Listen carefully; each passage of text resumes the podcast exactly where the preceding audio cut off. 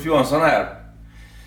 Ni är hjärtligt välkomna allihop till eh, min podcast som ska heta, och heter eh, Prata ledarskap, eller ledarprat.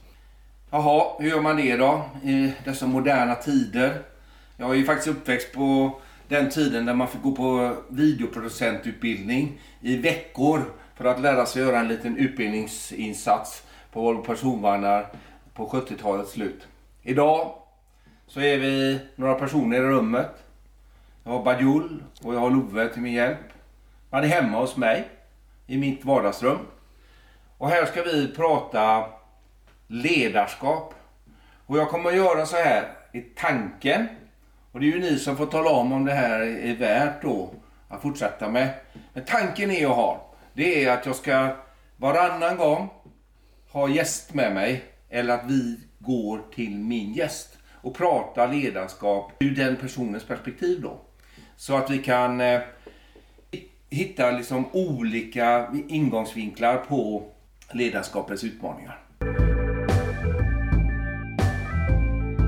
Idag så har jag tänkt att jag ska reflektera över mitt eget ledarskap, alla de misstag jag har gjort, gör och hur jag har utvecklats över tid. Tjing tjalabajdo, gossen pirro assika kassika bajsan baj. Tjing, pjäx, rönsik barkis. Woof, woof. Vad var det? Jo, det där är ett så kallat eh, pojkscoutsläte. Vi skrek det när jag var pojkscout. Och så skulle man vara på hike. Och då eh, gjorde man massa såna här roliga ordövningar. Men jag var scoutledare. Ledare scoutledare. En ung grabb på 16 år som fick ansvar för ännu mindre människor. Och så gav man sig ut i skogen. Det var snö, det var kallt, det var mörkt. Och utan skräck. Ja, lite var det naturligtvis. Från Hindås station skulle man gå flera kilometer i mörkret med någon liten ficklampa upp till scoutstugan. Den skulle värmas upp, man skulle hacka hål i isen och man skulle eh, få igång ett hushåll en fredagkväll till söndag förmiddag. När jag reflekterar över mitt sätt att arbeta med ledarskap så tar jag en utgångspunkt när jag var liten scoutledare en gång. Nu när jag är 60 plus så kan man ju undra över hur fasen vågar jag det? Ha 20-talet ungar på två, tre halvvuxna tonåringar i en scoutstuga in the absolute middle of nowhere och ingenting hände. Vi högg ved, vi hämtade vatten, vi lagade mat tillsammans, man jagade unga på loften och såg till att de hade roligt på de helgerna vi var. Ibland var det hela veckor. Jag lärde mig en sak. Struktur. Jag lärde mig att räkna in alla i flocken. Så man vet att alla är med, alla är ombord. Jag lärde mig att man måste blanda allvar och humor och roligheter. Man kan inte bara ha roligt hela tiden. Det ingår en massa plikt. Och ledarskap handlar väldigt mycket om Jag har gjort det hittills ett 15-tal bolag. Jag har varit delägare, helägare, tjänsteman.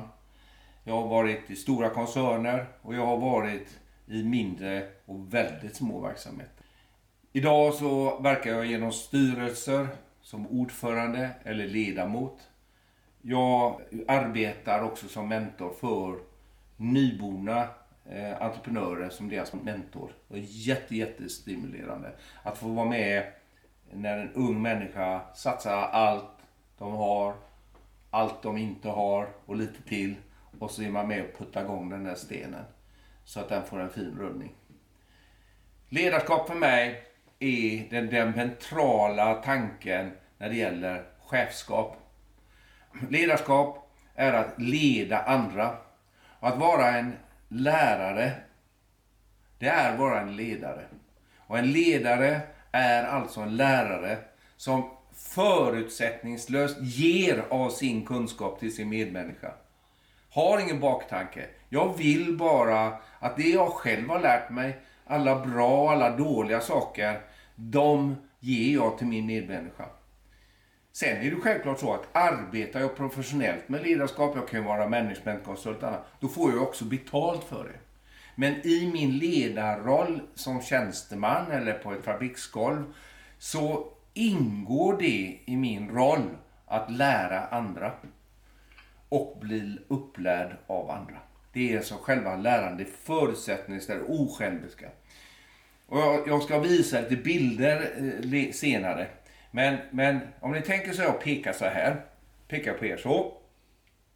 Då tar jag inget ansvar för det jag säger och gör. Jag bara ger en order. Jag är inte intresserad av vad ni tycker. Jag bara säger, gör det. Det är ju ganska så bra om det är en militär och det är på liv och död. Vi kan ju inte stå där i pansarbilen i eh, Timbuktu i Mali och, och diskutera liksom, ska vi, ska vi gå ut nu och ta den här eh, terroristen eller inte? Utan det är faktiskt någon som har mandatet att leda en sån här grupp och säga nu gör vi det, pang, du är det. Alla vet vad de ska göra med sina bössor och vilka stegar de ska använda och vilka kameror de ska ha med sig, vilka spadar och bla bla bla. Och sen så hoppar vi ut och så gör vi vårt jobb. Då kan jag inte förvänta mig, dialogen kommer efteråt och den har varit innan. Man har alltså noggrant gått igenom sin, sin operation och man har noggrant summerat vad som hände.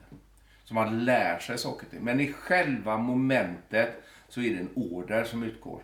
Och det är vanligt i vissa organisationer, skall så vara. Och det är ovanligt i andra, skall så vara. Och sen kan ju en organisation utvecklas från att vara en eh, chefsledd beordrande organisation till att utvecklas till ett ledarskap, drivet coachande ledarskap. Men det har att göra väldigt mycket med var befinner sig företag, var befinner sig organisationen och var befinner sig människorna som verkar. För det är ju faktiskt människorna som gör organisationen. Det är inga, det är inga apparater som åker omkring och som dammsugarrobotar eller vad det kan vara för någonting.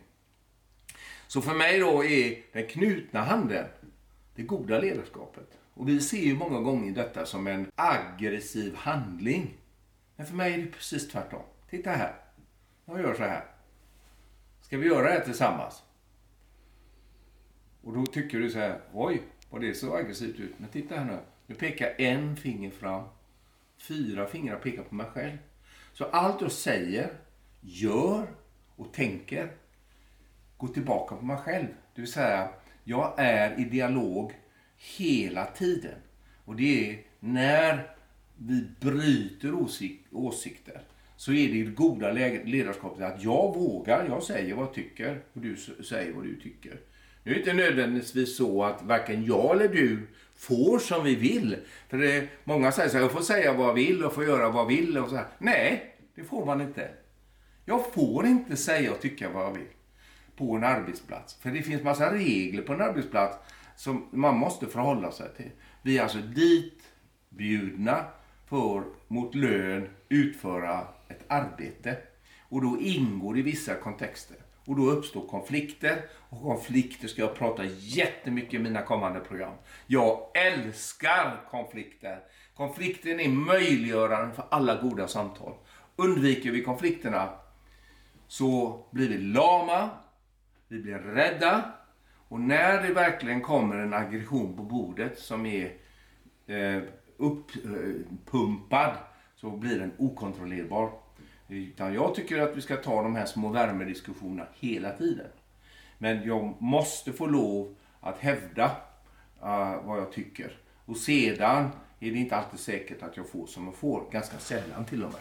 För det finns massa code of conduct och vi gör inte så. Vi ska inte vara kreativa idag för nu ska vi bara jobba eller vi har inga pengar eller Eh, vi, vi har satsat i Korea så därför kan vi inte börja öppna en ny bransch i, Grönland. Sen kan jag tycka att Grönland är jättebra. Jag har världens bästa idéer, men jag fick inte det. Och då är alltid frihet som ledare att ta ett steg till. Göra något annat.